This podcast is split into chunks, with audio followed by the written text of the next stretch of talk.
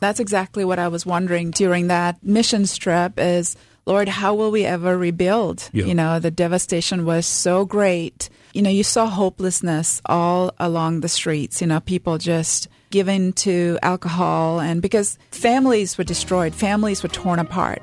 Uh, I just came back thinking, you know, this little bitty work that we did to just to comfort those who moan in Zion, Lord, how will they ever recover? Yes.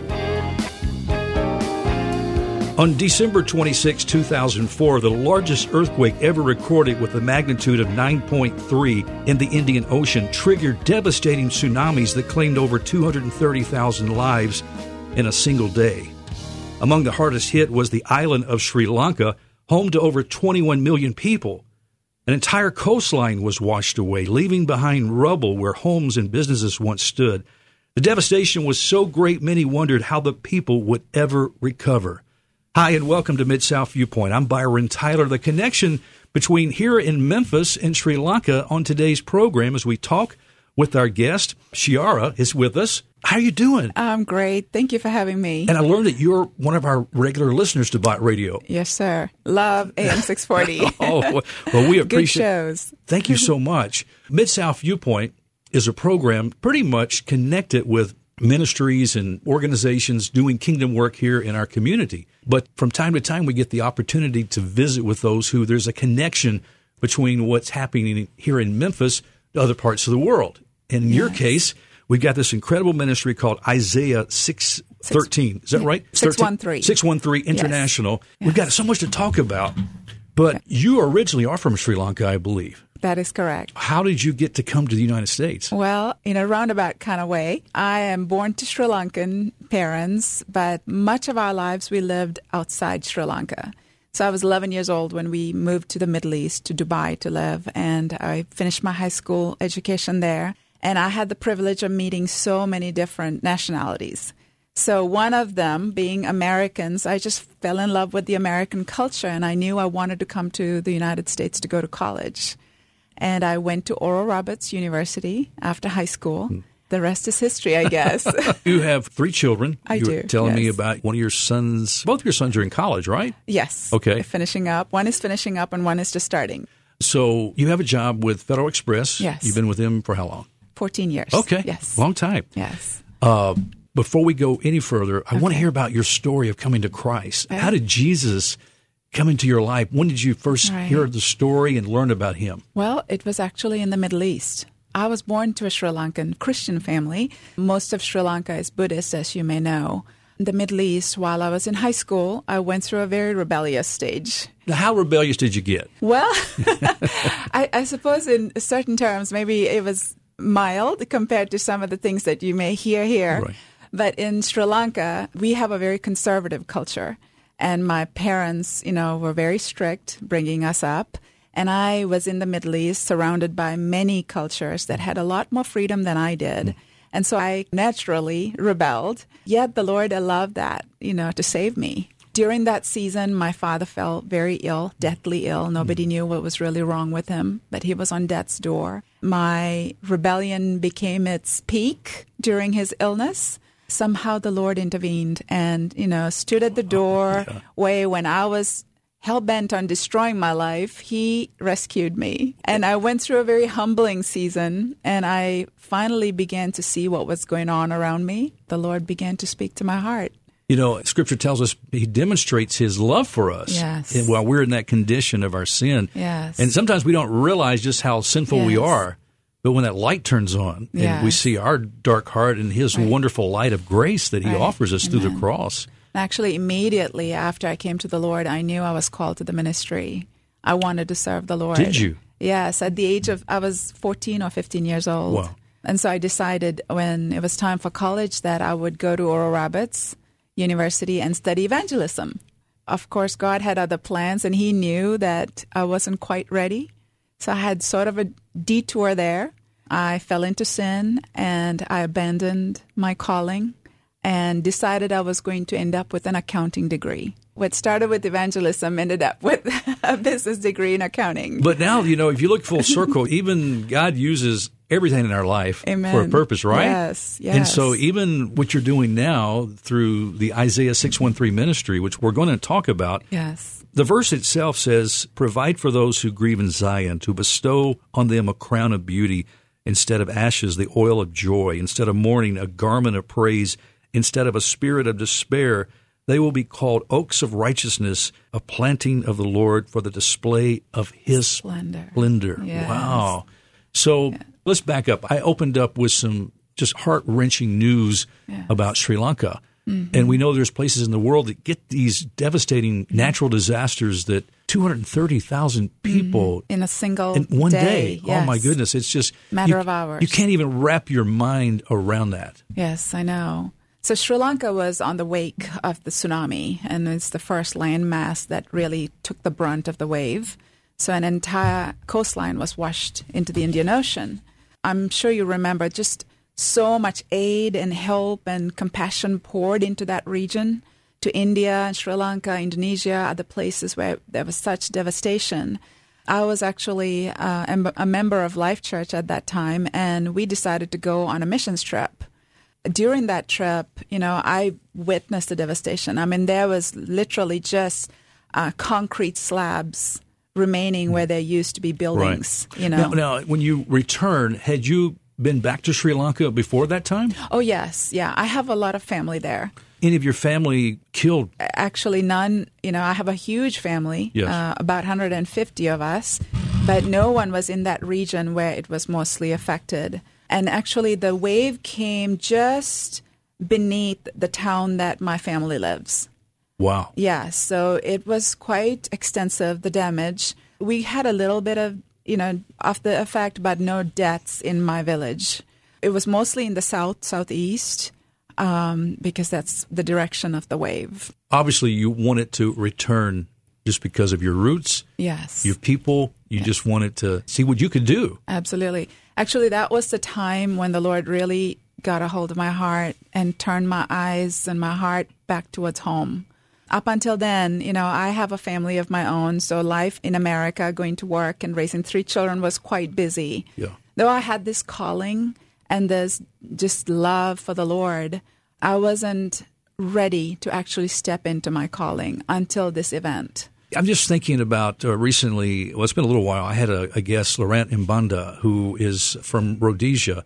No, not Rhodesia, but uh, the country that had all the genocide, Rwanda. Rwanda. Yes. And uh, he lived, I think, as a child in a refugee camp Mm-hmm. outside. His parents came to America, became one of the vice presidents of Compassion International, and decided to take his family back to Rwanda to visit. This was past the time of the genocide, Mm-hmm. but still the effects of people trying to rebuild their lives. And his college son said, Dad, what are we doing living in the U.S. with all these needs here? Mm-hmm. Right. And so he came back and resigned his position at Compassion Wow. and moved, and now he's the archbishop. It's a crazy story, Right. but just how God placed this in your Mm-hmm. heart. It's one thing to see a building destroyed that can be rebuilt. Right. Of course, in a situation like here in Sri Lanka, being rebuilt can take a lot longer, right? Yes, exactly. And that's exactly what I was wondering during that mission trip is Lord, how will we ever rebuild? Yeah. You know, the devastation was so great. You know, you saw hopelessness all along the streets, you know, people just given to alcohol and because families were destroyed, families were torn apart. I just came back thinking, you know, this little bitty work that we did to just to comfort those who moan in Zion, Lord, how will they ever recover? Yes. That was kind of the beginning of what became Yes. of you helping these micro businesses Yeah. for international free trade, bringing their products into the global market. Yes. Did you get the idea while you were there? Not during that trip. Okay. Well, two years later, I went home for my father's birthday, 70th birthday, and I visited the region where we had worked. And I, I saw the most amazing scene. Um, these streets that were once like a graveyard uh, were lined with small stores, mud huts, as it were, that had come up and was lined with color.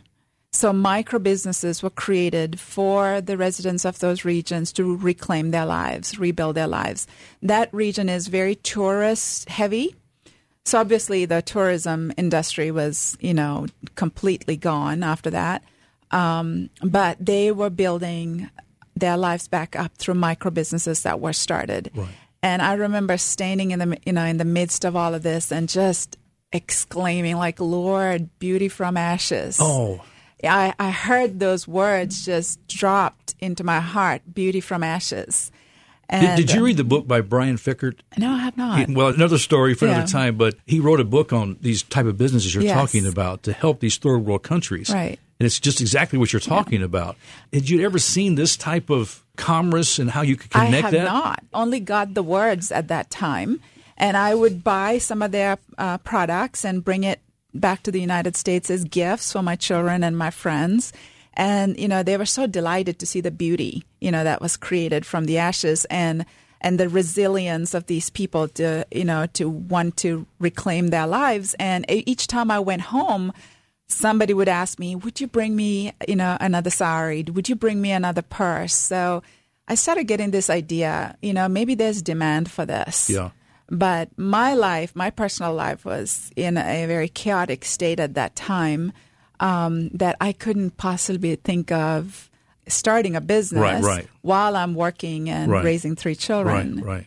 So God had to sort of take me through my own beauty from ashes story because before I was ready to launch into ministry and business. Okay, well, we've got to hear about your beauty to ashes story. What was it that God took you through? Well, um, sadly, um, my marriage ended in divorce in 2008. And, um, you know, this was uh, so devastating for us, uh, our whole family. And there was a season of just loss and death and grieving and allowing the Lord to rebuild, you know, that we had to walk through as a family. Yes. Um, and you know there were so many wonderful miracles that happened during that time. Um, and you know, no matter what happens, the Lord has promised never to leave us nor forsake us. Yes.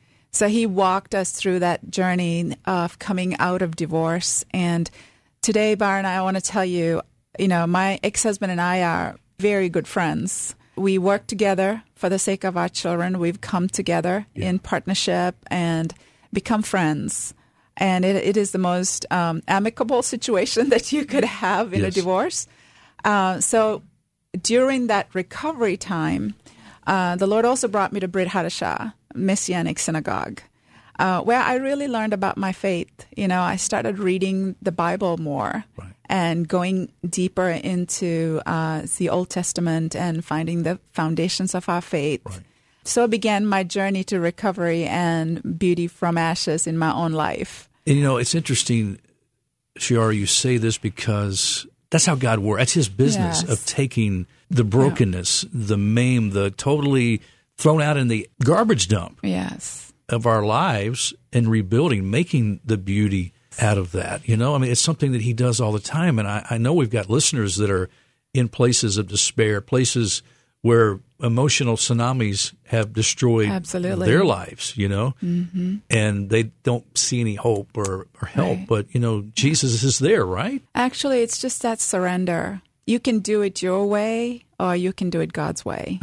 That's you know, good. I like that. and Yeah. one of the things that I learned during that time was I did it my way the first time around, and I didn't want to just repeat that cycle, you know, around the same mountain. So I said, Lord, deliver me. Yes. You know, help me to get back to where you want me to be. And I went through, you know, a real stripping of self and my idea of what my life should look like. Right, right. And I just waited on the Lord to reveal it.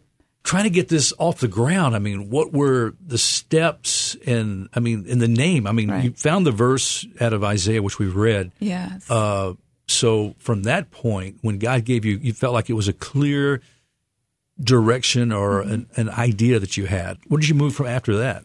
Well, you know, you're never alone. Uh, it's the people that surround you, you know, for good or for for bad. Right. Uh, so the Lord, like I said, you know, brought me to Brit Hadashah, where I really started to grow in my faith.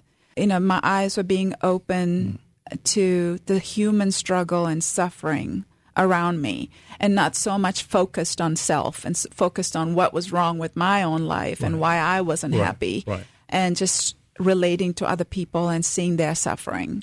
So in that season of, like I said, being stripped of self, God started to speak to me about this concept of starting a you know, business to mm. partner with poor artisans who were affected by the tsunami. So at that very moment, I remember distinctly saying to the Lord, if this is your idea, you know, he basically, Byron, I had put this idea away for so long that the Lord just kind of asked me one day, Will you do it for me? Hmm. What do you say? No. so I said yes. And then I remember telling him, I said, Well, if it's about you, it cannot be about me. It, all of these profits have to go back to serving your kingdom purpose in Sri Lanka. So the whole concept of it had, having to be a nonprofit was birthed from the very start. And the congregation that I'm part of is very supportive of God's call on your life and helping you achieve those things. So the elders of my congregation, they rallied around me and said, you know, this really fits you. You know, we are 100% behind you, so go for it. Yes. And we formed a board of directors for Isaiah 613 yeah. and started to uh, plan wow. it out. You know, what's exciting too here that you're sharing is the fact that this is sent out from the church. Yes. Looking back in the times when the early church would send out Paul on, different missions and, yes. you know, the missionary journeys of Paul. But, you know, reaching the world through the church, the congregation of believers, followers of Christ, praying over you, sanctioning this, it's really a work of God. Yes, and, and it's so important. Yes. Because as a divorced woman, and, you know, my father passed away as well. Um, there was a time I felt like I was sitting under a hornet's nest without a covering. Yes. You know, and then the Lord provided that covering for me wow. in my congregation through my elders and, and the body there. And so what you're saying is very true. So you started out with two vendors, I believe. That's correct. So were these individuals you knew or you met on your trip, or how did you get connected with them? Actually, I, I told my brother about this idea that I had, and he's a man of few words, you know, so he listened, and I, I didn't tell him where to go you know, what region to go. And I said, Would you find me two vendors I can start working with? And lo and behold, he goes to the same region where we had done the missions oh, work, oh, really? you know, where we yeah. had been, yeah. and finds me two vendors. One makes leather products, you know, like handbags and purses and beautiful handcrafted leather products.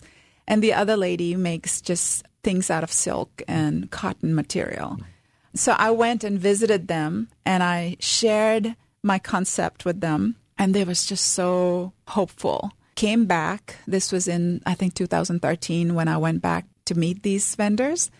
And it took me actually a year and a half to go back to them, to get organized, to get the business in place. Right. When I walked into their establishments, you know, there were tears in their eyes. Wow. Because this lady recognized me and she told me, you know, so many people have promised us what you promised us, but only you came back. You have to have a business plan. Mm-hmm. You had to create, I guess, a nonprofit. Yes. You know, you're an accountant. You know how to do all this stuff. you know, of course, you have probably go through some lawyers or whatever you had to do to kind of create this organization, right? Yes, yes, absolutely. And each of the board members were handpicked by God, I believe, you yes. know, because we had a, a, lawyer on the board that helped us get organized, yeah. paralegal that did all the all of that stuff that I'm not familiar with.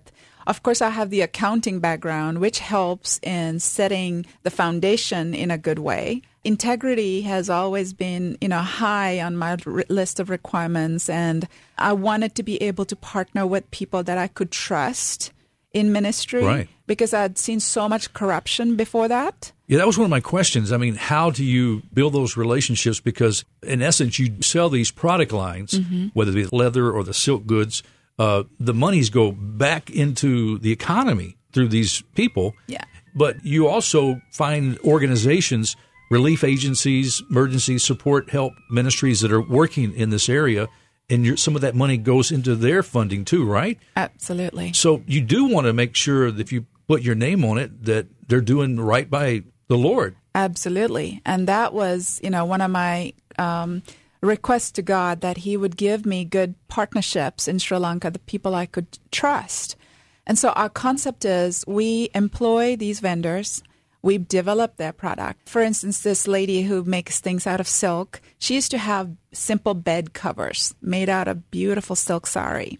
We took that and we turned it into a duvet. And we told her, hey, make matching pillowcases so that it can be sold as a set. So we took what was sort of, you know, her natural thing and made it to something that could be sold in the West. Yeah. Go back, reinvest in their lives.